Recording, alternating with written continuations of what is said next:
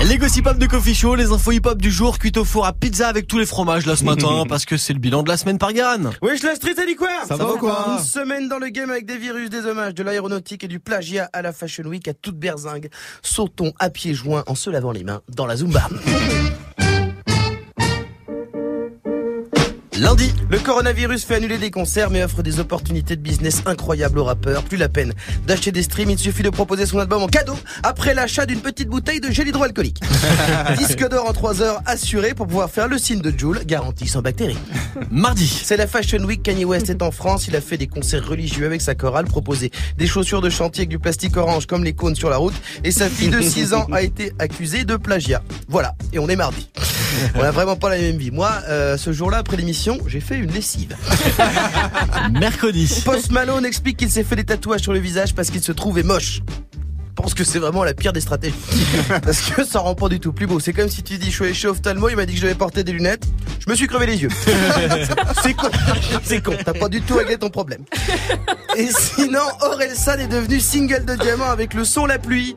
Euh, qu'il a fait Stromae, 50 millions de streams, c'est impressionnant, sauf évidemment pour les gens qui habitent à Paris, vu qu'on a vu la pluie beaucoup plus de 50 millions de fois. Hein, on est triple diamant avec la pluie en un an.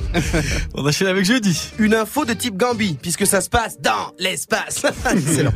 La NASA nous propose de prendre en photo le ciel pour aider à surveiller les très nombreux satellites à la dérive qui polluent la stratosphère. La première agence spatiale du monde parle donc comme un rappeur français. Eh, surveillez le ciel Si ça se trouve, ils vont sortir un feat avec Nio et une fusée, on va rien comprendre. Quand on va apprendre que NASA et la NASA sont les mêmes personnes, on va pas falloir bégayer. Et puis on termine avec vendredi.